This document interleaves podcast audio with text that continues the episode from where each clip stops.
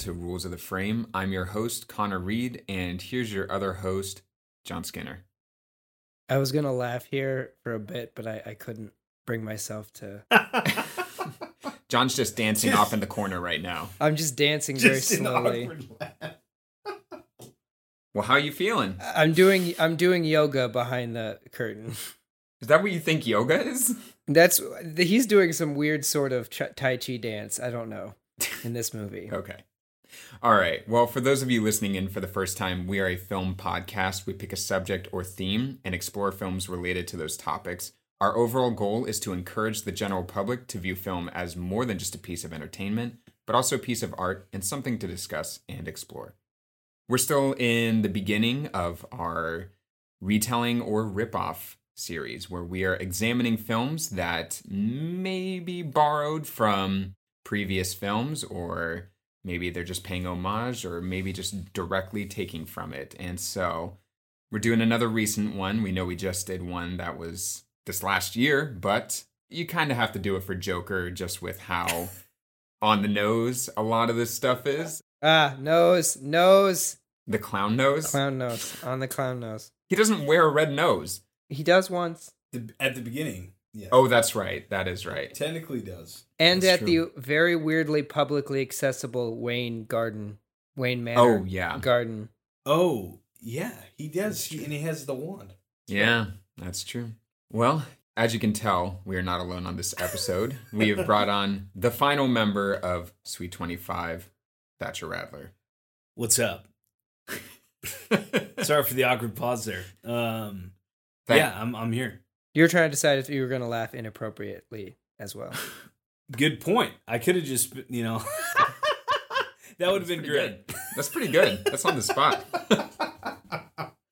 Dude, it's been a long time coming. Yeah, man. And yeah, if you haven't listened to our previous episodes with Luke Hogan and Dan Funk on them, make sure to check them out. And make sure to check out Sweet 25 too. I appreciate the plug. Anytime. Hey, that's what we're here for, man.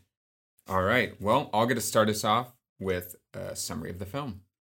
Arthur Fleck is a street clown in Gotham City. His life is full of misery as he is a social outcast, depressed, and continuously beat up by Gotham youth. He gets fired from his job and is assaulted by three young men on the subway, whom he kills. He then becomes a public symbol for attacking the wealthy elite. He performs a horrendous stand up routine at a local nightclub, and the clip gets featured on his favorite talk show. But instead of praise, they mock him. Arthur finds out that his mother adopted him and lets him get abused by her boyfriends, so he kills her. Arthur gets asked to be on the talk show, and so he starts to prepare as he descends into being the Joker. While prepping, he kills his former coworker who got him fired. Tension heats up in Gotham as protesters are taking on the look of the Joker.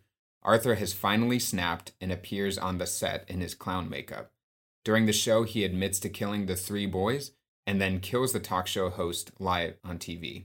He's arrested, but on the way to the station, a full on riot breaks out and the clown garbed rioters break Arthur free. He is sent to Arkham Asylum and escapes by killing his therapist. So, uh, my two words for this film are forced gravitas. I just like oh, overall. There's an awkward laugh. overall, I just like I feel like this movie is just like screaming at me, take me seriously. There's just kind of these all these elements of it that Mm. I get what the the depths that they're going for, but the way that they just like shove it down your throat to it just feels like it's trying so hard not to be a superhero movie and trying so hard to push a superhero movie into the realm of like Martin Scorsese and Mhm. all of those like 70s films that to me kind of detracts from what the actual story of it is. Mhm. And I think given a lighter touch would have potentially made it more effective in at least like whatever messaging he's trying to give off, whatever kind of like clear motive, you know, that that whole sort of thing. Yeah, it's it's a. Uh, I mean, for starters, I actually quite disliked the movie the first time I saw it. Mm-hmm. I think I walked out very question like questioned a lot of uh, a lot of the themes, honestly, of what is this? Yeah. because I think we have all this. I mean, they've done so many Batman stories over the years, and so it was such a question mark. Not that I didn't appreciate like a different take necessarily, um, but definitely a question mark. The first time I watched it. Mm. Now that I've seen it a few times, it's grown on me, Mm.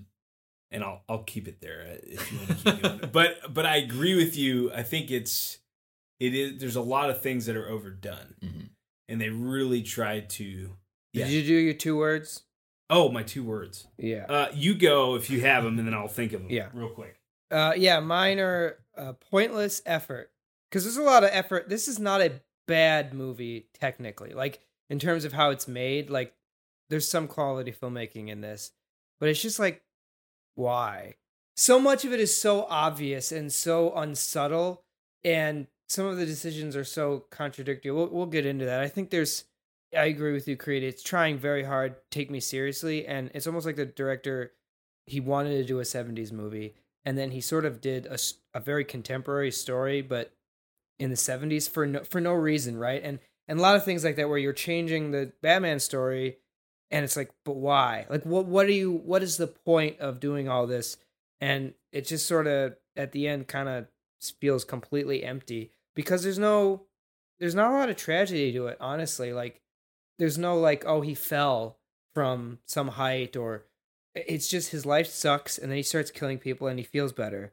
I i almost got a sense watching this that like it felt like the story we'll get into it but feels like the story is told from his perspective from the joker's perspective so it's just like you feel like you're trapped in there with him and it's like okay i get it like there's not anything changing Life sucks. yeah you're realizing this vision of this sucky world and this guy's sucky life Yeah. very effectively but then like nothing changes and so it's pointless No, that's good. Get back to the two word. I think it's my my two words are rip off. Um, not that it's a theme thing. I I genuinely think now I'll be I'll explain that. Yeah. But it is rip off because it is. 100%. 100%. Yeah. I mean there's and, and not even the movies that we're going to talk about, but there's a lot of movies. Yeah. Not and not, not in a bad way as a musician. Mm. I rip off everybody I love, okay? and anybody that's an artist of anything that says no, it's totally original, they're full of shit, okay? I mean, period. That's that's kind of where I'll start. I I agree. I mean, is it is it Salvador Dali who is like all of the great artists rip or, or all of the great artists steal Mm-hmm. and get away with it or something? What is it? Yeah. it's something great artists This has been the- is, is the punchline yeah Yeah. Well, I mean, there's been many a time, and I've heard I, I've heard uh, John Mayer say this, but he's like, honestly, maybe one of the few artists that's a musician that I've heard like explain it perfectly. Is he'll be listening to a song, and he'll to himself say, "Ooh, I want one of those," like that song. In the way he explains it is like it's my ability not to be able to do that song that I want that makes me original Mhm. but I would say it's 70 30, a lot of it. the phrase is um it's a apocryphal picasso quote but it's uh good artists borrow great artists steal greater artists get dc to pay them to remake king of comedy oh, man. Oh, That- that's a nail in the head. That's good. Before we get into our general discussion, I'll give us a now in film history. Joker is nothing new to the screen. His iterations have been around since the old Adam West movies. There's, you know, Jack Nicholson, of course, Heath Ledger, and Jared Leto. And the genesis of this was Todd Phillips had uh, just gotten finished with making War Dogs. He was like, you know, what am I going to do next? I make a lot of movies about groups of people. I want to do just a character study. But then he was sitting out at the premiere of War Dogs and looked and saw this huge billboard for like an Avengers movie or something. And it was like, that's the only way that the movie I want to make is going to get made. So he decides to, you know, do it with a DC villain and says, you know, I, I want to do this character study. I want to get funded for it though, so I'm going to make it about the Joker. And so he gets started on it and really wants Scorsese to produce it, and Scorsese is like, "No, that's not for me." Backs out of it, and the way the way that he pitches it, which the weird thing is, like, he's like, "Man, this movie was a struggle to get made," which, like, in some ways, every movie Every is a struggle, movie. struggle to get made. but I'm like, dude, you have made the Hangover trilogy. You've made like all of these hyper successful made comedies. tons like, of money. Oh, too, he's a on mi- simple films. easy millionaire, easy Mm-hmm. millionaire. And so yeah, just was always talking about like how much of a struggle it was to get funding for this, even though he's like Warner Brothers baby boy, you know, like does all this sort of stuff. And so finally, you know, talks them into it by saying it's not part of the DCEU, it's it's a standalone film. We're gonna get Joaquin Phoenix for it, all that sort of stuff. And while all this is happening, Jared Leto is fuming because he's made Suicide Squad. He has put all of his effort into being his version of the Joker. And when he hears about him not being the new Joker, then he gets pissed. And I actually didn't know that. yeah, I, I, I actually didn't follow any of that. yeah. And so there's rumors about him trying to get the shut down Mhm. because he's not a part of it, but there are other people who are close to him who have said like that's not true. Yeah. So it's all up in the air. But yeah, so this movie finally gets made and it stirs up a bunch of controversy whenever it comes out and it both garners a lot of critical acclaim but also a lot of critical criticism as well Mhm. which we'll get into and Hmm.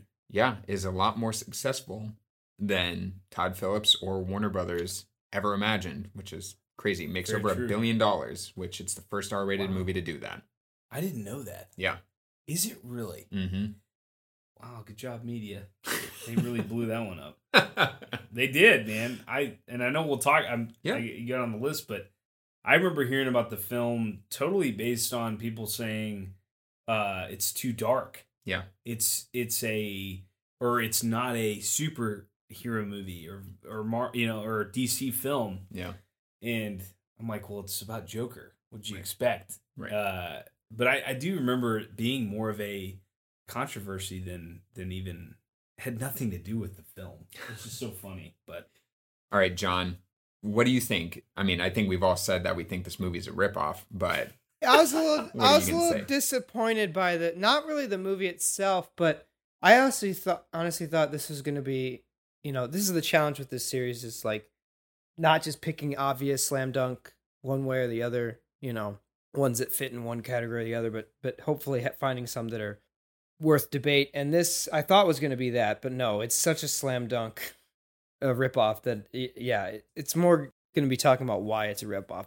I think this the part of this movie that was really stunning to people was the scene where he shoots Murray, right? yeah And that's Yeah. Mm-hmm. that's supposed to be the stunning climax of this film, but I had had it spoiled for me going into watching this. So once you know, oh yeah, he's gonna go on TV and he's gonna shoot the guy, it sort of just plods along, and and it's a series of unfortunate events happening to this guy that are so ridiculous that to me, I know this is a theory I've read after some people have, or like like, that. This is obviously to me told from his perspective, and it's made up which makes a lot of the choices that this movie makes very strange. Like, why are okay? If you're gonna do a whole movie that's Joker telling himself the story of how he came to be, why are you setting it in the 70s, Mm. right? Yeah, why are you doing this weird sort of QAnon style like internet movement similar to what the Batman did? I think not that that was awesome, but like that was slightly more effective at showing like, hey, these crazy movements can spring up over uh, around these villainous people and kind of go crazy. But setting that story in the 70s makes no sense. Nobody in this movie acts like a human being. like, and it's just a series of insults towards this guy to get to a point where it's like, yeah, you should sue people. Like, not that we're rooting for him, but it, it's like, yeah, movie, you want me to say he should, he's justified. Like, that's the story he's telling, and it, it gets annoying because there's no ambiguity, there's no consequences for him losing, you know, becoming the Joker. I mean, I totally. So to clarify, it is filmed in the seventies. do you mean The oh, actual- like it takes it- place Yeah. When does it take place? well okay We know. he says that it's supposed to be like 1981 or something Okay. like that, but an alternate universe. So, because the question, like that, and this drove me nuts the first time I saw it was the video of him in the comedy club. It's like present day. Who's Yes. got an Oh, yeah. iPhone filming his ass? You know what I mean? Like, like that doesn't make sense. Oh yeah, that Yeah. that to so me, there's there is a confusing it the, the way it, as far as filming goes. It's like okay, here's da- it- it's shot like David Fincher would shoot it. It's dark, but you have a confusing timeline. Yeah. the way the subway is shot versus the street, hmm very confusing. Yeah, I agree. There's moments where it's like, wow, this feels like a Scorsese movie set in that time visually, Mhm. but it's just because he's ripping off something else. But it's not consistent, and the world building is very strange. The smoking is like. Actually, I love that. That's actually one of my favorite things about the movie. Yeah. Is How that's much actually smoking? shot. Well, yeah, it's not that I'm promoting this, but it is a there's such texture to it yeah. and you know i'm a big tarantino guy Yeah. smoking in films is beautiful Yeah. the fact that he's ripping a pack while he's visiting his his mom in the hospital is just like we did that people it's unbelievable Yeah. at one time Yeah. John, I I totally agree with you because I do have a lot of gripes with this movie, but I just think whatever angle you look at it from, it doesn't really make sense. Mm. Because if you're looking at it from his perspective, then if this is supposed to be a cautionary tale, then why is it so self-promoting? And why does it Mm. why does it make him the hero? If it's supposed to be a cautionary tale, also same with that. Like why does it why does it promote him so much? And I know Phillips has Hmm. said like I want it to be the sort of thing where you're rooting for him until you get to the point where you can't root for him anymore. That's pretty quick. Like it's pr- it's pretty quick. Yeah. Like yeah the progression is very like yeah This Yeah. is not this Which- is not Breaking Bad. This is not Breaking Bad where you trick yourself into having this development. Very early on, it's like every single person is mean to him all the time, constantly, in Mhm. ways that are completely inconsistent with wow, how humans act, right? So it's him remembering every slight, right? Because he's a narcissist. And among other things. Then it's like, okay, fine, but you just feel like you're getting shuttled to a conclusion instead of like there's no oh, I I accidentally started rooting for him. It's like I have no the movie wants me to root for him, you know? It's forcing Yeah. me. Watching it even this morning i'm a huge sopranos fan. Mhm. and i was thinking uh i just rewatched it with my wife or i've been rewatching it and i've seen the show maybe three three or four times. And that is you made a great point about loving versus not liking a character. And when you watch sopranos you love tony soprano. He is a narcissist psychopath mobster that kills people and is terrible. He's awful to his wife, his family, everything. But you know what? You freaking love the guy. This movie is the complete opposite. I mean, it, honestly, you knew you knew from the start it has to be his point of view. The minute he meets the girl Oh Yeah, in the God. so hallway, it's you so know that's like ridiculous. that there's no way. And and I guess maybe at some point, and this is a nitpick, that they show that at, at the you know the end that she's not there. But it's like, Stupid. duh. Yeah. Like, Yeah, yeah, I I'm sure mo- there's a majority of people, and I know we like films and stuff, but like I knew that immediately. It Exactly. was so but I can see people being like, "Oh, she she wasn't there. That was in his head." But then you're like, "Okay, everything's in his head. What's really real?" You know, which maybe is the purpose. I don't really know. Yeah, but it doesn't do it effectively. So No, like yeah, the I thing agree. It's Okay, not a so- twist. It's not a twist. Yeah. it's not a twist. Going to the ripoffs, I mean, the two major ones that people were saying was Taxi Driver and King of Comedy, which I Mhm. totally agree. And I remember seeing, Mm-hmm. I, you know, I was fairly pumped for this movie because I love Joaquin Phoenix and all that. And so I went and saw Mm-hmm. it in theaters. And I'm going to go on a little side tangent here, but like, it was a massive theater. Like, opening day, there was four other people in the theater Yeah, there with is- me. This is 19, right? 18 or 19. Uh, 19, yeah, yeah, 'cause this has 2019. been right before you know It's COVID so hit. before COVID. Yeah, yeah, right It wasn't COVID. like theaters are empty It would have because been packed, of COVID packed, and all that. Yeah, you're right. And it was empty except for four people, and two of those people left halfway through the movie. Really? But I just remember feeling there was this point like there have been a couple points where I'm like, oh, you know, I kind of get the the conscious of like, oh, something could happen. Like someone could walk into the theater and like start shooting people. Like seriously. Oh, okay. And this Yeah, was yeah. the first time that I like actually felt it. I just remember just like this growing tension and all of the stuff like leading up to mm-hmm. it and just like I mean, not to like not to like project, but like, you know, there's this guy who walked in 30 minutes into the movie who wasn't in the theater beforehand. And like I could keep track because there's four of the people in there. And he had like, you know, his hoodie over his head and like hands Sure. in his pockets. And I was like, I legit like freaked out for like a second. Totally. And I mean, it's like, happened. What, yeah, it's the happened. fact that it actually happened on the with last the Joker. the Yeah. Joker. Yeah. Oh man, it was just such a weird tone and just like a weird thing. And I'm like, what? Yeah. One of the issues is like, I just feel like Todd Phillips is so tone deaf to the world around him of a lot of the ways that he's kind of like portraying things, even the ways that he talks about like defending the movie. Because whenever he's like, oh, anyone who's criticizing this movie hasn't seen the movie, when a lot of these initial criticisms were from the people who first screened the movie, you know? and and I'm like, dude, you okay? You cannot get that for your film. I get that. Mm-hmm. If you're not looking at this in the cultural sense, then No. you know you probably weren't the right person to make this movie. Like it's it's like the treatment of things. I'm not I'm not saying that he shouldn't have made this movie. I'm saying that Mm. the unawareness of his response.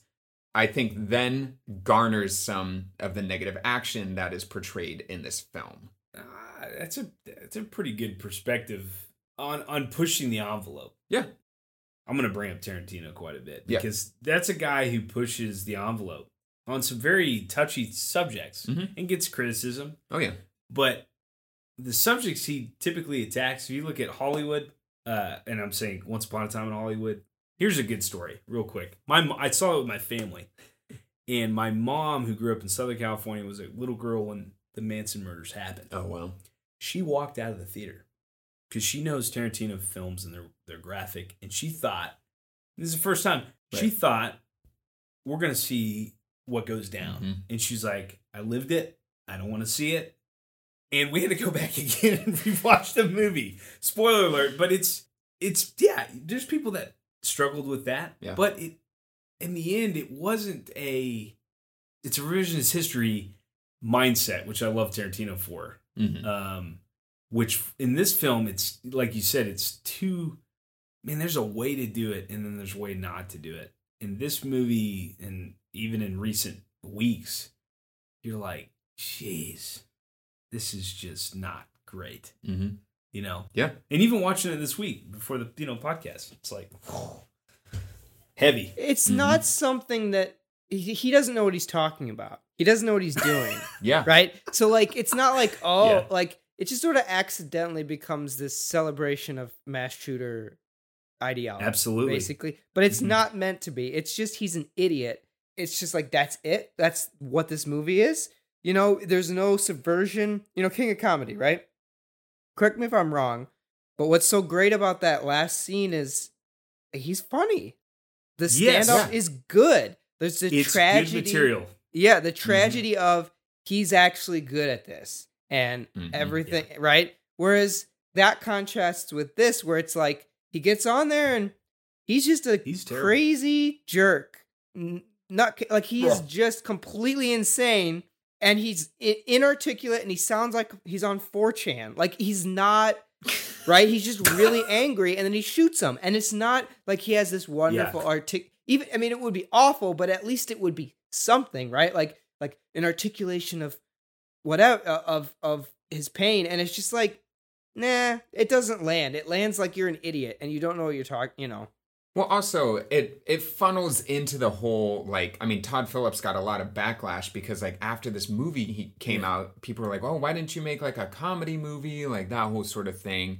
And then he went on this huge rant. He's like, "Comedy isn't even funny anymore because people aren't daring enough to be funny," and like just goes on this huge tirade. Hmm. Which I'm like, on, dude, man. I think he's just very much in the mindset of like everything should be funny, which I'm like, uh, or like you should make you can make a joke out of anything, which I'm like, no, no, you can't. And like, and he, well there's good comedy and bad comedy yeah, 100% They, you could have really dark anti jokes that were funny, There's none of that with Joker. Joker is not yes. funny. If you listen to Tosh.0, like Daniel Tosh is very dark, Mhm. but he's but here's the thing: he practices and he has a punchline. This guy, he's a psychopath. Period. Sociopath, narcissist, psycho. I mean, he's just he's terrible. Right. And He's but terrible. the whole weird thing to me is that climax at the end whenever he starts saying like you can't be funny anymore and like goes on this tirade that Todd Phillips is echoing and like is his whole thesis and I'm like mm. he's mm. not even making those jokes like the It's dude who's like, my mom didn't like dropping me off at school because I would get bullied and I'm like he doesn't make those jokes why is he the one freaking out about this like it's just Todd Phillips's mouthpiece for that the period piece decision is so bizarre because it's like, okay, do a contemporary movie. You can do it in Gotham City, so it's a different world, but you're sort of echoing the way the world is, right? But it's like, but it's a 70s movie. This is not the pro- this is not why people rioted. This is not why these things type of things happen. No one went on TV and murdered somebody. That is there was something that happened. Like a guy killed himself on live TV in the 70s, I believe. Like this echoing these things in the 70s, but it's like well, nobody decided that guy's a hero. I'm going to overthrow the system. Like that's not how anyone acts. No, it, it- yeah, it's it's very, and that goes back to the the thing we talked about earlier. It doesn't fit. It's such a clash. It honestly, if the movie was set present day, this is a whole different conversation. Mhm. Like it totally is. Yeah. It's a modern day film.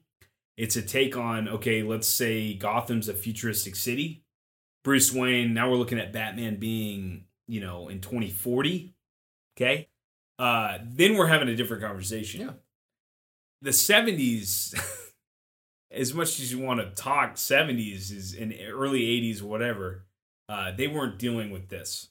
No, have you listened to stand up from like the 70s? I'm like, dude, there's nothing that is held back in that whatsoever. So I don't get what he's complaining about. I know it- it's strange. It's Yeah, I don't bizarre. Understand. He doesn't understand how people acted back then. So why are you going to have people act like the internet exists in this movie? That's the only th- way that any of this makes sense, right? Exactly. Mhm. Without the internet 100%. existing, the way people interact with mass media is so and it's so weird because like you've got Joker watching TV, right? The obsessive person watching. That's that's been done many times, right? The fan. But then the way that the society reacts is totally contemporary. And so you have this weird mix of like he sort of vaguely understands how things were, but only from movies, right? He's cobbling together different bits and pieces, and none of it makes sense. And honestly, the world building bothers me a lot because, like, what are you doing? There's never been a 70, late 70s, early 80s Gotham.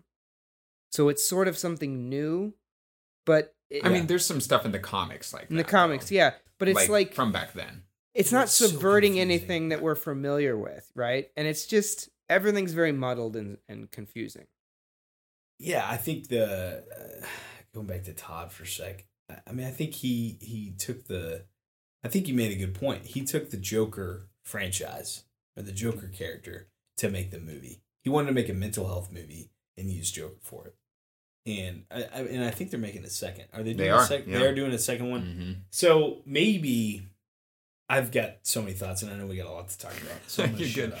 You know, you're good, man. Dude, we're all we're all about talking. man. Okay. Oh, so this is the point I was getting to Okay. whenever I was talking about King of Comedy. The great thing about King of Comedy is you have like no idea what is real in that movie. There are points where you're like, "Oh, this is a dream." Like whenever he goes to his like 100%. his um mansion, I'm like, Yeah. "That's a dream." Like how do you get the how do you get the address? And the way it turns out, you're like, "Oh no, that's real." And but then there are other points where you're like, "Maybe this is fake." Oh yeah, it is fake. Okay, maybe this is real. Nope, that's fake. And which was very you so cutting edge for the that movie came out in 83 yeah, let me let me double check that. 82. my bad totally off um no but you're right no there is a little bit of a oh it's i mean it's such a better movie. It is okay? Yeah. it is because it is one it's original it's cutting edge and like you're saying the is it is it a dream? Is it not? This movie you clearly know what's well not clearly. I will defend a little bit of the movie. There are things i like but yeah you are questioning much more in king of comedy Yeah. and even taxi driver. Yeah. and we haven't even talked that yet. Where you're kind of okay in the headspace. Where are we going? This movie I thought was very easy to de- decipher. Mhm. You're just like, Mhm. okay, Even- even the first scene of King of Comedy, you're like, is this real? Like when he gets in Mhm. the car with him, you're like, oh, this is like his dream, and then it's gonna get cut to reality, and you're like, oh no, that's real. Like he Yeah. actually met him. yeah. I mean, everything ties in. But in that, it's like a puzzle, right? You're trying to. It, it matters to the character. It matters to the story. What's real and what's not, and so you feel like there's there's a weight to it. This is like, yeah, it's just like, okay, is it all fake? Is some of it made up? Is he embellishing? Who cares? It has no consequence. This isn't like he's trying to cover up some darker story. He's so horrible in this story anyway. So it's like there's no there's no weight to that sort of work of picking out what's real and what's not because there's it has no consequences for this the character of the story. Yeah, I mean, even the the the girlfriend part of the film, I felt like, and you can correct me on this, but would be like six the sixty fifth day of shooting was hmm. like, hey, here's an idea, maybe we bring in this girl. You know what I mean? Yeah, It has nothing to do with the story, nothing. nothing at all. Besides the fact that you have ooh a little twist. Yeah. So I, I think I think that was added much later, in my opinion. Maybe, but they they said they stayed pretty close. Well, no, that's not true because Zazie Beetz, who has nothing to do in this movie and is a total like waste of talent for this because she's incredible. But she was saying that they they were changing things up a lot, but I do think they kind of stuck to like maybe the greater frame of things. So I think Okay. there was initially supposed to be a relationship. Some maybe the way of- that they panned it out was different. Mm. But also, okay, I hate the Thomas Wayne subplot where he thinks he's his father. I'm like, this has nothing to do with the movie. And so much of the movie is devoted to that. And it's just not interesting. Guess what? He's a jerk too. Everybody's a jerk. the Of course, Thomas Wayne's a jerk. Yeah. Yeah, Come it that bothers me too because he goes on TV and he's like, "These men were heroes." Clowns. and Yeah. yeah. or these men were good men and and it's like yeah everyone would be like yeah he's right somebody got murdered on the subway that sucks but instead the reaction is no the world is like thomas wayne you suck and they never show why you're supposed to not like the rich back then right it's just supposed to be Mhm. so s- self-evident that you want to eat the rich and it's like this is the 70s like there's a lot of civil turmoil 80s i keep saying 70s but early late 70s early 80s that era there's a lot of civil turmoil and This that has not happened the way that that this movie pretends it would happen nowhere close No, I I 100% agree. Also, who is Todd Phillips to be like, eat the rich? I'm like, dude, you're a millionaire. Why are you saying this? Like, you Well- have no grounding for this. like, You're kidding. I mean, as far as the personal the personal side of Todd Phillips, I mean, I get what he's trying to do. Mhm. I, I genuinely do. Uh, but it, it- like I said, it's it's just a rip off. I mean, I not that I want to just keep ripping the film Mhm. because I think I think Joaquin Kinda seems Phoenix like you is do. phenomenal. Like Yeah. I think as an actor, Mhm. he's great. Uh, I think he plays. I wouldn't even say he plays Joker because he's not even Joker. he really isn't. I wouldn't even put him in the category of Joker. Yeah. I would put him in the category of mentally unstable person. he's not a joker he's a smoker Yeah, he's not. Yeah, he's not a. he's a Not that I would toker. even talk about Jared Leto being a Joker either. No. We're going to talk about that. But I would say uh, with the three, we got Nicholson. Yep. I would. I really would. It, for our era, I would say Nicholson and um, Heath Ledger, and then now we have Joaquin Phoenix. Mhm. I would say you have Nicholson, who was a comical Joker, mm-hmm. not realistic, Played it very straight to the comics. straight to the comics, very Nicholson. Yeah. You know, Nicholson is Nicholson. Uh, and then you have Heath Ledger, who is, I don't want, I'm going to say this, a perfect Joker. Not Mhm. because I'm like, oh, he's so great. And I'm sad he passed away. I thought he played a great role. I Mhm. thought he played a realistic Joker. Mhm. He's smart, Mhm. very, very intelligent. To like on the on the spectrum of like leaning way evil Yeah. but new, but very together. Then you have this guy Joaquin Phoenix, who is not together at all. Which doesn't make him Joker. Joker's got to fight Batman, and Batman's hard to fight, and he's as great greatest villain. And Yeah. this guy, Batman, would take him out in no time. Yeah. That's what's so strange about this is that like obviously The Dark Knight is a masterclass in terms of like the Mhm. effects that the Joker has on society, right? A little push and everything Mhm. goes crazy and and he's creating panic, right? You have Yeah. this same thing here where like he kills some people and then everyone rises up and but they only rise up because they hate the rich. And why are we supposed to hate the rich? Either preconceived notions coming into the movie, which fine, but Yeah. you don't play to those effectively at all, or he's sort of mean to people. Like like it's just it's, no, you, you nail it on the head. There's no plot. Like you see in in in the Dark Knight, you see politicians who are bought. Mhm. You see the mob that controls the city and the banks, and Yeah. everything. And all he has, like, he just had, like you said, he just has to. There's not much he has to do.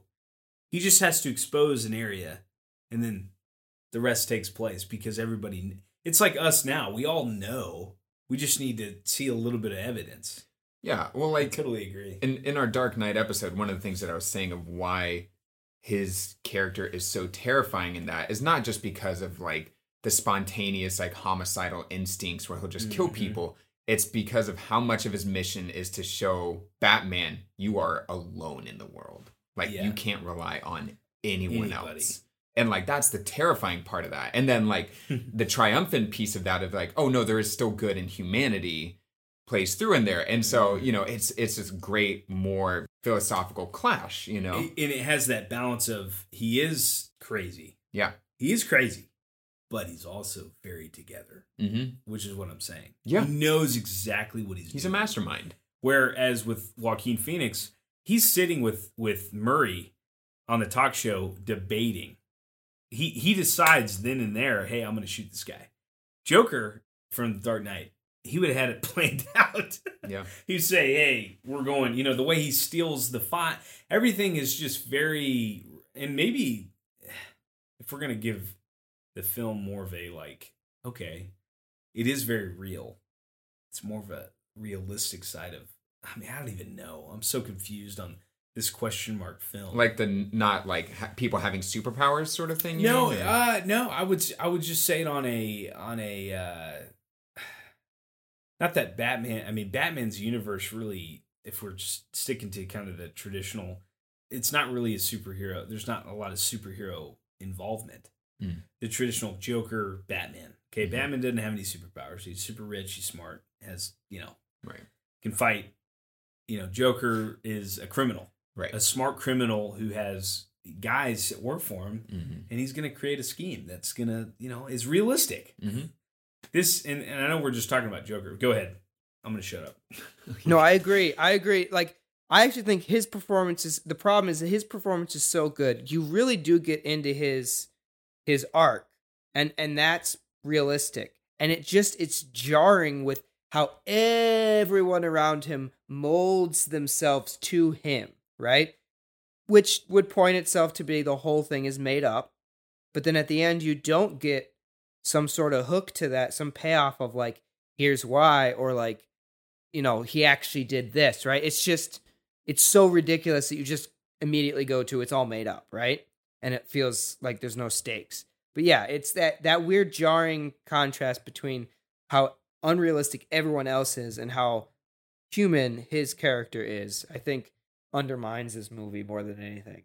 I really don't know why Phillips made this movie. He's he Yeah. says it a bunch of times in the interviews, but I'm like, so this is like my big like criticism with it being like a 70s Scorsese movie. Mm. The reason why Taxi Driver and King of Comedy works so well is because Scorsese was a down on his luck guy, just Mm. thrown away and had something to say.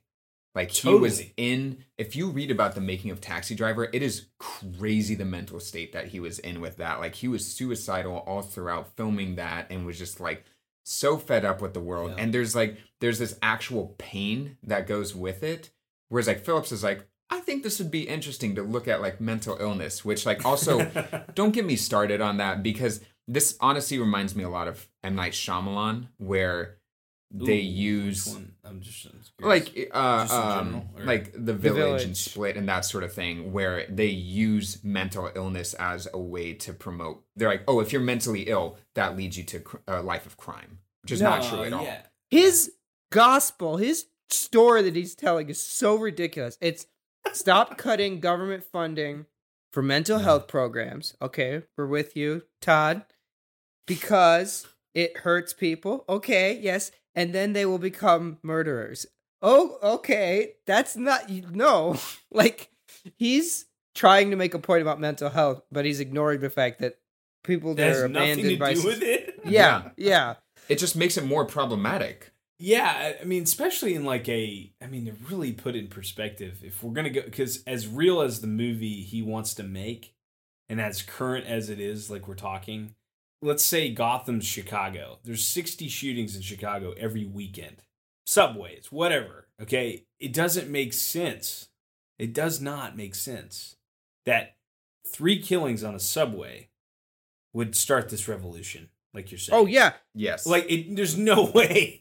if a bunch of rich people because that's the whole thing right violence happens to the poor violence happens to the dispossessed right that's where the violence of the ci- and by doing it in the 70s there's a little bit of a sense that back then in new york especially that the violence sort of was everywhere right like uh, Mhm. compared to now where you can live two separate worlds right the se- um the separation of the powerful and the, those that don't have anything uh, is so stark, right? There's none of that in this though, and so you're it's sort of implied. And yeah, he just doesn't know what he's doing. He doesn't know. He doesn't know how to show that, but he's sort of like, yeah, this feels a certain way, so I'm gonna pull from this. And yeah, he hasn't lived a day in his life down in his Yeah. luck like that. Mhm. Yeah, and, and that's the like realistically, do we think three stockbrokers we're gonna beat the you know what I mean? Like Mhm. beat them up on a subway? That doesn't make sense. Well, Yeah. even more so, the kids at the beginning who like run and take his sign and then chases after him. Which is, is honestly a rip for me, just to be like Yeah. I've got a couple movies I want to talk about because Oh, I yeah, think oh, there's yeah. more that they rip off. But Yeah. uh, Sleepers. Hmm. I don't know if you guys ever saw Sleepers. Mhm. there's a great i mean it's a very heavy movie we'll Right. talk about it later Yeah. but there's a great scene about a bunch of kids Mhm. that made a mistake in a younger you know they're probably gosh teenagers 13 Mm. 14 they make a mistake that ends up changing their life at the beginning of the film and it, it's kind of like when i'm watching it i think of that because you have these kids they're running on the street they're like hey this would be funny right Mhm. but then it's just a ticking time bomb. Okay, here we start. Here's another thing that happens to this guy. Uh, but yet it's still that the way they I'll say sleepers believable. This movie, the way that they oh hey we'll steal this guy's sign and then beat him up like that. I don't know. I Everyone is so awful. like it's so over the top. It's ridiculous. well, also, okay, so whenever I watched that that scene in theaters, because that was the, the scene they showed so much in like the trailers and all that, and I Okay, was like, oh, okay, yeah. And then like whenever I watched rewatched this movie, I was laughing from that. Not not in like um that sort of a way, but if you listen to them, there's one kid who's just like, kick him, beat him up, beat him up. take his stuff, Yeah. Mm. kick him, kick him harder, beat him up again. Like literally saying that, and I was like, All right, cut. Why did Can we you- run that again? You're not you're not saying kick him hard enough. it's so bad. It is so bad. Like not serious at all. yeah, very very. Yeah, it, this movie has no understanding. This Todd Phillips doesn't remember the seventies.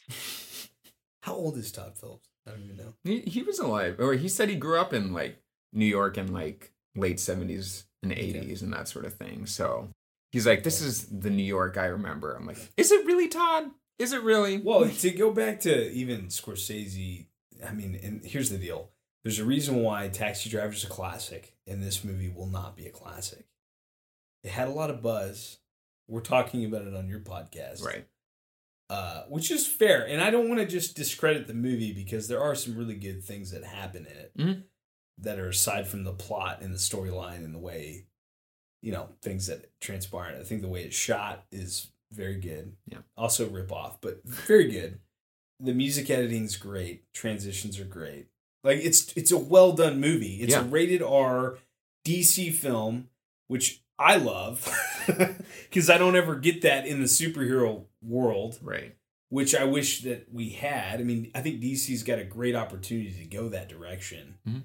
Listen, I'll tell you this: since we're on Batman, the even the latest Batman, I really enjoyed because it is more of a darker. You have a, gosh dang, it's driving me crazy, but I want to see Batman as a as also a weirdo. Yeah. He's a weirdo Mm-hmm. which I kind of got from the latest Batman. Yeah. You finally realize that this guy's an orphan.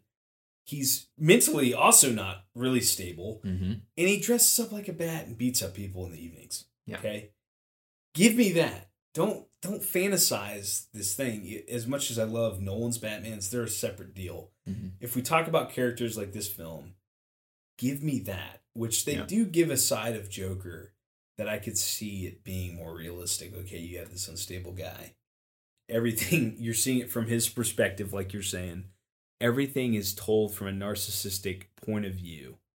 World against me. What do I have to do?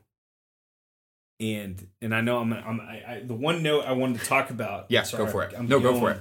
Is uh, and, and this is getting, I'm curious. I want to hear both of you guys' perspective on this. Is the bathroom scene where he sees Thomas Wayne for me was The Shining. He sold himself to the devil when he walked in there and he confronts Thomas Wayne. The way it's shot, Oh, which is also a rip, just like The Shining. The way the ch- checkered thing, I thought he kind of went there.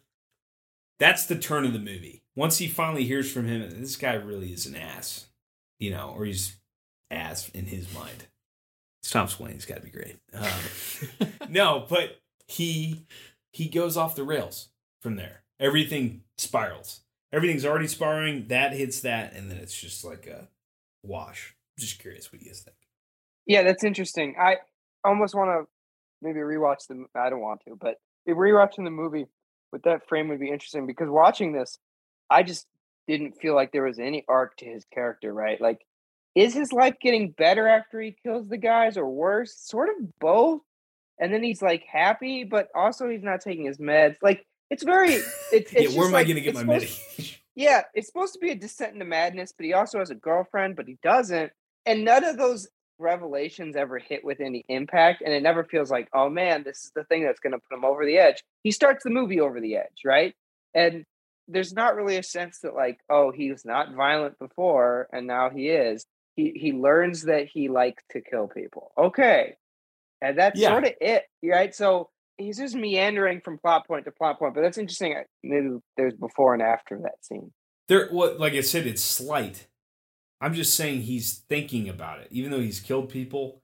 What happens is, and uh, the only reason I say that is when he goes on the Murray show, he has a confidence about him that is different from the rest of the movie. Yes. And he, it's almost like something clicked in his brain that is like, you know what? I'm gonna kill you, and I don't care. Versus the before, it's like, man, why is this stuff happening to me? Why?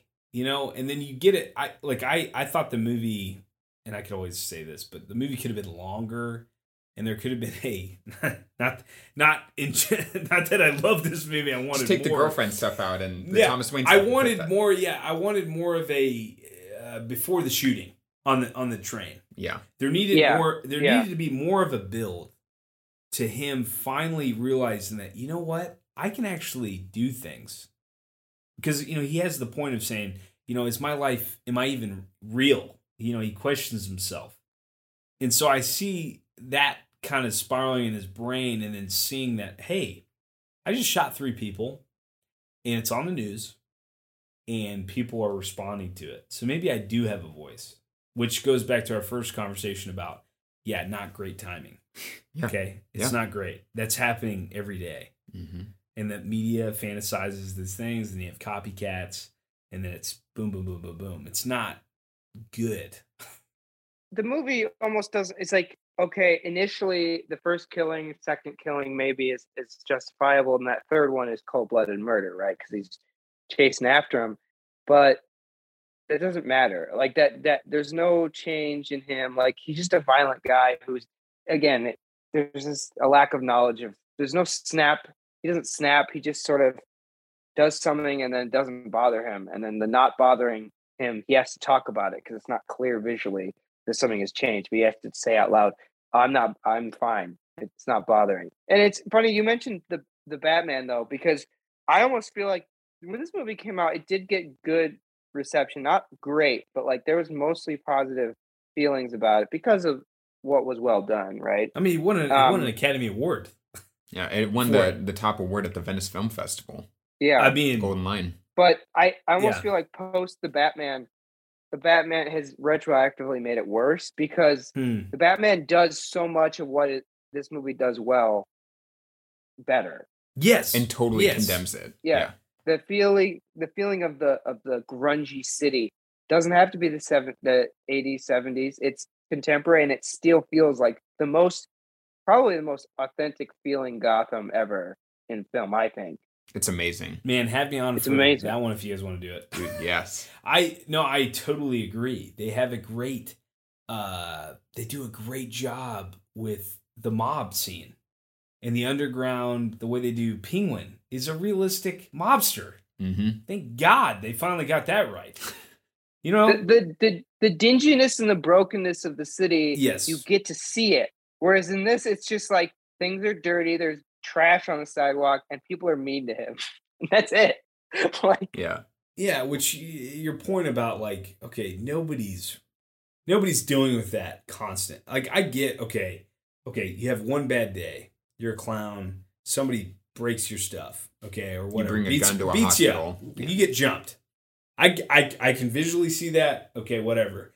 Your boss is like, hey, this didn't happen. You're on warning. Okay, but then everything else, I'm like, no way. Yeah. it's not even realistic. As as realistic as they want to make the movie, that is just so far from it.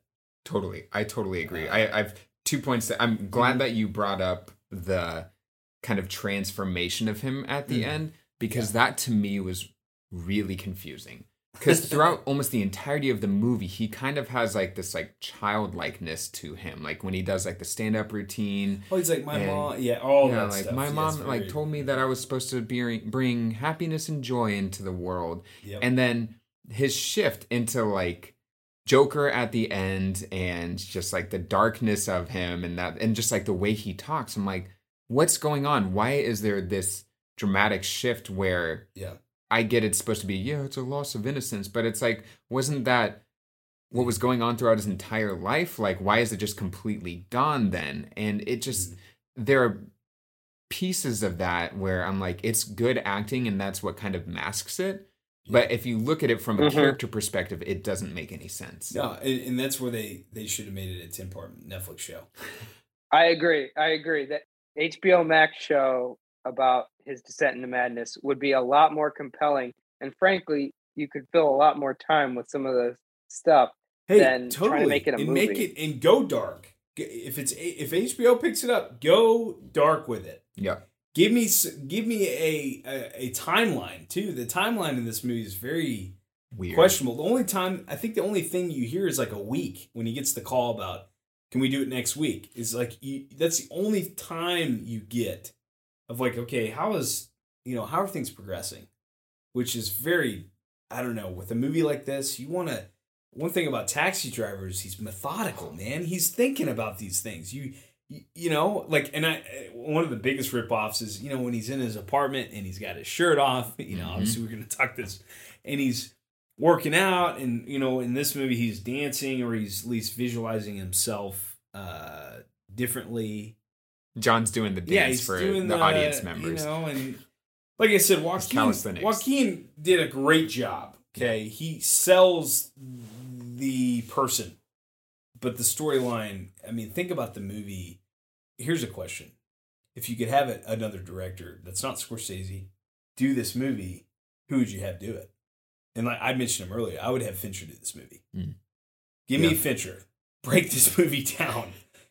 I'm telling you, you're gonna get a freaking one dark movie, but also compelling and great storyline. Well, and he's the master of like what is going on. Like Fight Club, Seven, all that sort of the game. You're just like, what is real? Like what, what is, happening? real and and that's kind of where I I I mean that's man directors are important on that side of things and you brought up Scorsese I've heard him interviewed about talking about Taxi Driver. He was I mean dude he is a lot of uh De Niro's character in that movie is Scorsese. Oh yeah, which is makes that movie even more like because I love Scorsese, and you know now it's like oh he's you know, but it's like dude he was struggling, he struggled writing that movie, and did a fantastic job. It's authentic. yeah. You can feel the authenticity in the movie. And one of the things that makes Travis Bickle more compelling is like he's Mhm. not woe is me the whole entire time because that Joker's just like, man, my life sucks. No one takes me seriously or sees me. Mhm. And then the thing that makes Taxi Driver so interesting with that is like, He's genuinely angry. yeah, and like he's it's not like bad stuff is happening to him. I mean, he has a crappy life. That's just like straight out there. It's a horrible life. And the whole girlfriend stuff, I like that that doesn't turn him into an incel or anything like that where he's like, "Now I'm going to go shoot people" or something like that. It's like it just the what that serves to the character is it makes him more alone and like puts him more with his thoughts and like cuts him off from humanity instead of it just being like, "Oh man, this girl won't date me, so now, you know, I'm going to be a psychopath. You know, like it doesn't Mm. do any of that. That I feel like this movie is kind of like everything is like an, an inciting incident for him in this movie. And for Taxi Driver, it's like this is just like life for him. And it gets it to a boiling point, but Yeah, it's a but slow you also, burn. and that's the montages of him even going to the gun range. He's practicing. I mean, one of the biggest beefs I have in this movie is that one, okay, he's got a sh- he's got a 38, six shots, okay. He fires like 11 Yep. In the scene on the subway, okay, which I always nitpick, okay. But here's the thing: take the time and make it. If you're gonna make a real movie like that, it's not like we're watching Taken, okay? It's realistic. Take the time to make. Okay, I love that in Taxi Driver. You're seeing the guy. He's methodical. He's going to the movie theater, which you get. a- I mean, they they rip off this. I mean, that movie. Mm. There are a movie, but there you see him methodically thinking. This movie does not. You just have him dancing like you're doing. It's Yeah, he, sne- he sneaks into the movie theater. That's the only thing he does. That's like the the gears are, are turning, and Mhm. Yeah. it's sort of like his plan still doesn't make that much sense. Like I'm gonna go into the theater dressed as a bellboy, wait till he goes to the bathroom, and then talk to him. Okay, Yeah. that's the only thing he does. The other one is I'm gonna go to his house.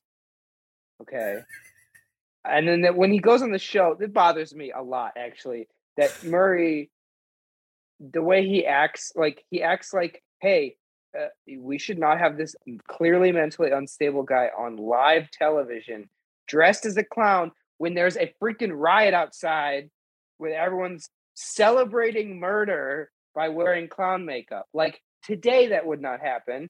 The 70s, it certainly would not happen because it's convenient. The world morphs itself to what this character needs to happen. And all of a sudden, Murray wants to have him on to make fun of him, I guess, but he doesn't really make fun of him that And much. this filming that nightclub though. What is that supposed to be? How does that nightclub film him and then send true. it into the show? And then he's like, Yeah, "Wow, look at this like- crazy thing." like like I said, that that's the problem with where the time is set. yes, You make a you, you bring up a great point about uh, the fact that that he would even have him on the show. Back in they weren't worried about ratings. Where were they like they do today where Night? you're competing like hey we need to get that guy on so we get some ratings.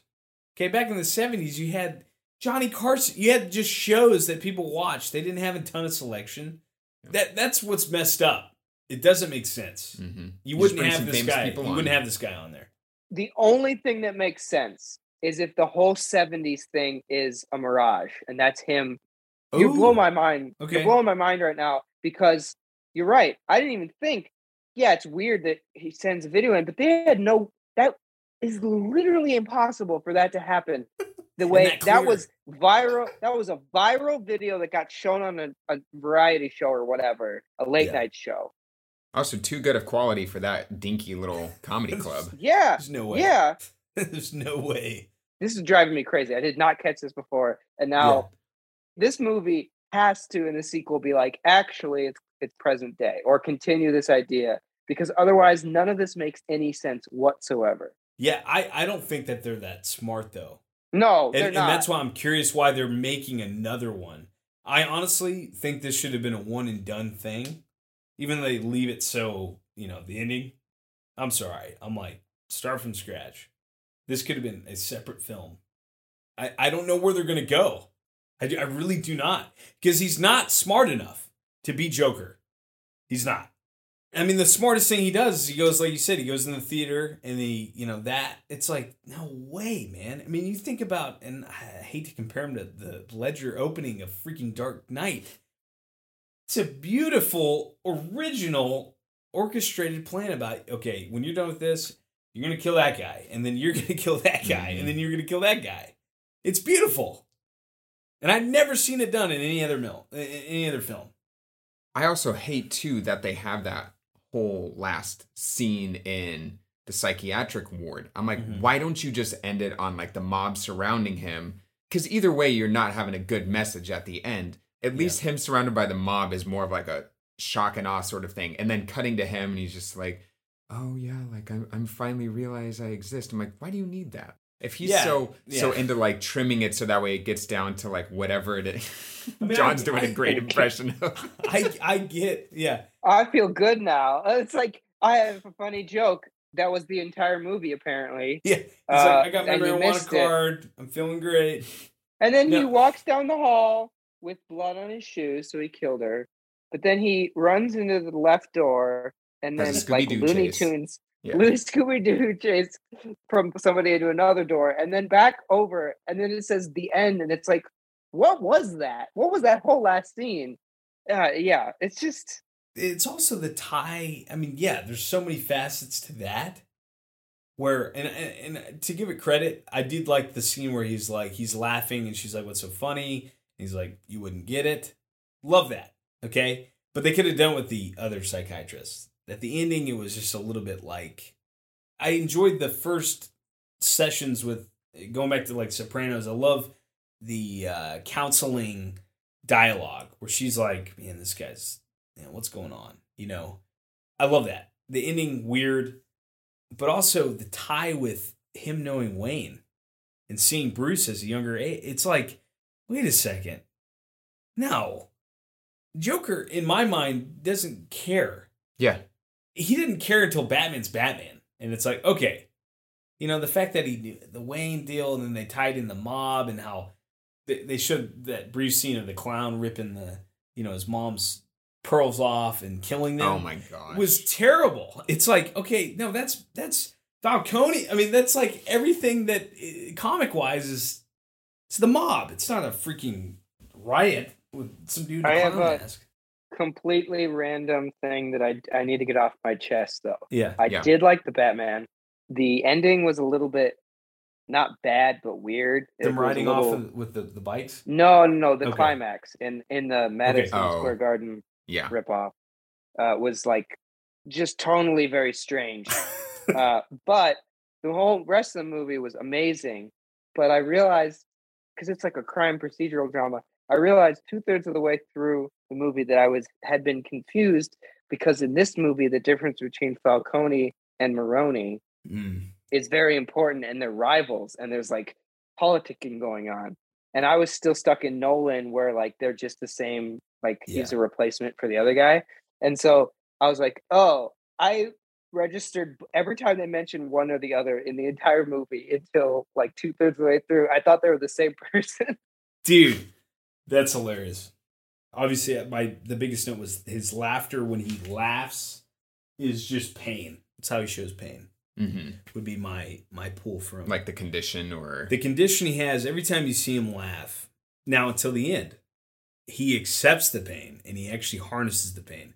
But it's at least in the first half i would say up to the my transition if i would call it it's all pain related. Anytime that there's something that is happening to him internally that's negative it comes out as a laugh which is original i'll give him that as far as for uh, on a joker sense of like oh hey he's this guy now he's got this medical condition that actually he he laughs uncontrollably is very interesting. I do think that's an interesting touch Take. to it. Yeah. Yeah. I think my overall question with this movie is like, why did it have to be the Joker? Because, like we've Hmm. said, by the end, he doesn't feel like the Joker. No, And even even the way he's his when he's painted up, yeah, and dressed as Joker, he doesn't feel like Joker. No, he Feels doesn't. Like he's just The yeah. thing for me at the end is like, how is he going to become a criminal mastermind? No, He's yeah, it's exactly uh, yeah. It's like you can't sell me on that. Nicholson, he's a mobster. He knows how business works. He knows how to manipulate people. This guy is a clown. Legitimately, his business, he's he's a sign guy. I'm like, so what happens next? Yeah. Does he get out on the street and then what happened? There's no plan. There's no, yeah. Anyway, yeah, we've harped on that a lot. The DC universe is so so confusing. It makes me mad. And they've got great, great uh, superheroes. First of all, having Snyder be the person that you're running your entire attempt to compete with Marvel with is bizarre. But then they, that screwed up. So then they brought in everything they've done has been so strange. And it's like, okay, now we're getting a Joker sequel, but there's also the Batman that's separate from the main movies. It just makes for very confused world building. And it's strange because now we're having a situation where there's an instinct of like, oh, you have a Joker movie where they're like, oh, we have to show we have to show Batman in it, and then you have a Batman movie where they're like, oh, we have to show the Joker in it, and they're separate. They're completely separate, Totally and it's separate. like, oh my gosh, it's too much. Stop referencing Batman three times. Like, there's three separate Batman now, so it's very Yeah. confusing. We need less Batman. Who did uh, what was the uh, um, Ben Affleck or no no no? I was saying who did the production on this? Who was the uh, the studio that did Warner Joker? Brothers. Warner Brothers. Warner Bros. And did they do Batman? They they have The- all of the DC properties. The. Batman? Okay, so same studio.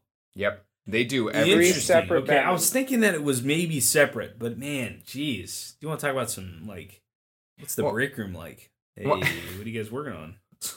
Another Batman. Yeah, and Phillips talks about like it's weird because he bashes superhero movies like Marvel movies, all that sort of stuff a lot. He's like, we Mhm. need less of that. But then he said that one of his pitches for this movie was like, you need to do this whole new line of DC movies. And no joke, this is what he called it DC Black, where you just focus on one off realistic villain movies. Which I'm like, okay, you can do that for Joker. You can do that for Lex Luthor. How are you going to do a realistic Clayface movie? You you run out of people instantly for Uh, DC. well, and that's the thing. And if you're gonna do dark, you need, like you said, HBO. You need more time. You, you can't pull it off to really do it a dark, dark. uh Two Face's origin has already been done perfectly. Yeah, and you're constantly. I mean, listen, uh Nolan did. A, he was a wrecking ball with Batman, and, and and I don't even consider it Batman. It's Nolan, man. I mean, he he really did an original take of. I love the first two. I love Begins and I love Dark Knight Rises. I have issues with, but it's still complete. It's a, it's his, it's his look at it. So I, it's tough. It's it's an uphill climb. I mean, when they came out with Affleck after, I mean, I think that was the, the immediate after. he was the next one. Yeah, next uh, was very bad. not great. No, I mean, and it was different. Uh, thank God, but not good. No, it's not good. I'm not even a big. I mean, I like Batman. I'm not a huge super superhero fan uh, as far as films go. it's just overwhelming because you have every version of oh let's subvert batman a different way now all happening at the same time and it's just like it's too much It's too confusing for the kids. Yeah, When I was growing up, we had Spider Man. I knew. I mean, he had. I knew. Uh, I grew up. My dad loved. You know, Burton's. Uh, you know, original Batman with Nicholson. Uh, and then I watched all the Batmans that were. You know, you had. Uh, Batman Returns is Re- amazing. Returns is great, and then you had Forever, which Val Kilmer gave his shot. Uh, great soundtrack, Seal, Oh, yeah. Kiss from a Rose. Uh, then obviously you have uh, what's the uh, Uh, Batman and oh, Robin Yeah, is but it was Batman. Uh, forever. Forever. No, no, no. That was Forever. Was Oh, no, yeah. Val Kilmer? It was Batman and Robin. You're Yeah, right. yeah. You're right. Terrible. Very bad. Uma Thurman. I don't know what was she thinking doing that. Uh, but here's the thing: you have that's four films, and then you had Spider Man was big. Sony still owns owns Spider Man. Mhm. X-Men. X Men. X Men were great. Yeah. X two. I freaking saw that in the theater. Maybe I'm. I mean, I I like certain superhero movies, but the Marvel universe has just gone out of control. Yeah, X Men is the only one with a worse, more convoluted timeline than than the DC stuff. That That's makes true. me mad too. I'll tell you a good movie, Iron Man. Original Marvel Iron Man. Good film. That's about it for me out of those. Ragnarok, yeah, I Ragnarok. enjoyed. Great. Uh, but different. Yeah, I often think that like late '90s and early 2000s best era for superhero movies. Superhero. They kept it at least uh you could wrap your head around it. Yeah. Now it's just I went and saw Doctor Strange, the multi universe Multiverse of Madness. Yeah. is uh absolutely terrible. I haven't walked out of a movie theater in a while and I almost did. Really? That bad. Wow. You guys can disagree with me. It's terrible. Did I you guys see it? it. Either No. of you? I haven't seen it. I won't see it. All All right. right. Well, before we do our trivia and challenge, final thoughts of ripoff or retelling? Me, I already kind of. We already know. Ripoff. Yeah. Rip off. Uh, sorry, I, I do have one little point. Especially compare this to like Super 8, which does take things, Mm. but this like literally steals the narrative of King of Comedy and and the way Taxi it's Driver. shot. And the way Uh, it's shot and like the cut with King of Comedy, the coloring with the the Murray show, everything about that is, I mean, to a T. And I get you can say, oh, it's seventies. I'm talking everything. Yeah, you got De Niro to be Murray too, Oh my which gosh. is like way on the Oh, nose. you you got De Niro in in every film. Yeah. rip off, Yep. hundred percent. All right, you guys ready for trivia and challenge? Okay, Sure. Uh, Question number one What film does Todd Phillips say was the biggest initial inspiration? A. Psycho. B. The Man Who Laughed. C. Eyes Without a Face. D. Freaks. Or E. M. gosh, I don't know. Psycho. Uh, I gotta go Psycho too because I don't know any of the other films. It's incorrect. It's The Man Who Laughed, which was a Oh, okay. silent film. But yeah, if you look at a still of it, it's this guy whose like face is stuck in this big grin. And so, which is also part of the inspiration for the original Joker. Original Joker. Mhm. Oh, okay. Well, that's kind of even. That's his him saying that's what He his- said that was like one of the first inspirations, which I'm like, I mean, it's Taxi Yeah. Driver and King of Comedy. That's that's it. The comedy. I would. I'm sorry. That's just. Yeah. All right. Question number two. Joker received 11 Oscar nominations and won two. Which of these two did it win for? A. Score. B. Adapted screenplay. C. Makeup. D. Costume. E. Leading actor. Or F. Cinematography. And there are two correct answers. So I'm gonna go makeup and lead actor is for me. Makeup and costuming. Final answers? Yeah. Yep. Thatcher, you got one correct. It is Dang score and lead actor. Oh, I said I So actually Joaquin said for- makeup. So I I said lead actor. Yeah. Oh yeah. you're you right. got lead actor. So it was it was score original score. yeah. Really. Mm-hmm. He won Best Actor for this. Yep. He did. He did. And he had a very Wow. interesting uh, Speech uh, in speech. it. Yeah. You need to go back and rewatch that. Yeah. All right. Next question. Which of these actors have not voiced the Joker? A. Alan Tudyk. B. Zach Galifianakis. C. Sam Rockwell. D. Mark Hamill. Or E. John DiMaggio. One of these have Not. not. The Uh, rest Sam Rockwell. Sam Rockwell. Oh, really? You're confident on that? I was gonna go Galifianakis because I have not heard him do it. Final answers? Yep. Yep. It's Sam Rockwell. Dang, when did he do it? Lego Batman. Lego. Batman. Oh, dude! Dang it! Great movie. Wow, Great what Batman. a miss! Total miss. Great Joker. All right, here's your challenge. So I'm kind of giving you the first answer in this, but Joker is the highest grossing R rated movie. Can you list the 10 highest grossing R rated movies? Deadpool. That's number three. And there's one on here that, I gotta say, Saw. Saw's got to be on there. No, grossing. Mm-mm. Dang it! yeah, there's one on That here gross. that I've never Oh, heard of shoot. before. It's a Chinese film that came out like last year. Um, so we're gonna skip number five and do number eleven instead. What is number five? Detective Chinatown Three. Forget it. It's Detective Chinatown. You're literally saying, you're literally saying, we're gonna do top ten, but forget it. It's Detective. It's Chinatown Detective 3. Chinatown three. Um, We need a Jake on here.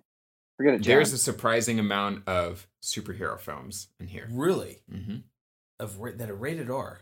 Okay, De- Deadpool two, Yep, Deadpool Two is number two. They're both rated R. I forget. Uh, Logan. Logan's Logan? Logan's on there. It Dang is. it. It's number seven. And sorry, Detective Chinatown Three was number six. Highest- There are two sequels on here. including Deadpool two. Oh, Sorry, two other sequels. aliens? Nope. No, both of them. Jeez. I don't think this is adjusted for infl- inflation, but I still don't think aliens would be on there. Inflammation, Um, yeah. You thinking Friday the Thirteenth? Friday There's the only 13th. one horror movie on here, and it's fairly recent. Uh, John, I don't know if this would tip you off, but I hate this movie. Oh no! It's based off a book. Is it a Stephen King? Yes. Oh shoot! It would. Is it? Shining. It's was it, R? Mm-hmm. Was It. it really? It. Part one or part two? Is that the sequel? The first one. First one is better than the second one. It is number five.